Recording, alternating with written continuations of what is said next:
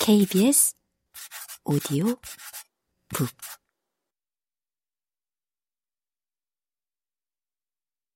세 번째, 돈키호테가 기사 서품식을 치르는 우스꽝스러운 방법에 대하여.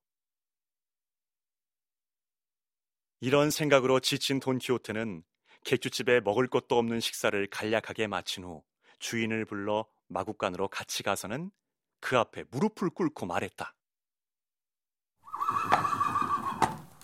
귀하신 분이여. 내가 바라는 바를 들어주실 때까지 이 자리에서 일어나지 않겠습니다.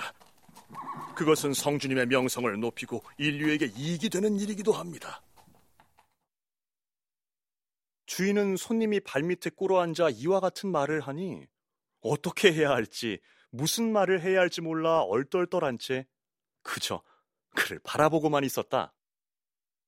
아무리 일어나라고 사정을 해도 꿈쩍하지 않자 주인은 결국 부탁을 들어주겠노라고 대답할 수밖에 없었다. 위대하신 분이라는 것을 진작 알았습니다, 성주님. 동키호테는 말했다. 관대하시니 내 청을 말씀드리겠습니다. 다름이 아니오라. 내일 당장 이 사람의 기사 서품식을 베풀어 주십시오.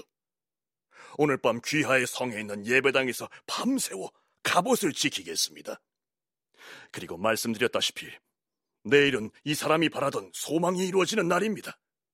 그러한 후 기사로서 모험을 찾아 세상 방방곡곡을 돌아다니겠습니다.